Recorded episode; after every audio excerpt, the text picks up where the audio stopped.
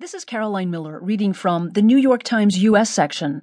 She Knew, Prosecutor Says of Orlando Gunman's Wife, by Erin Marie Daly, Richard Pérez Peña, and Adam Goldman.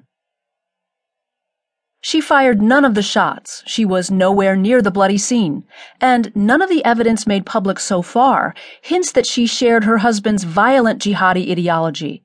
Yet Noor Zahi Salman, the widow of the gunman who massacred revelers at an Orlando, Florida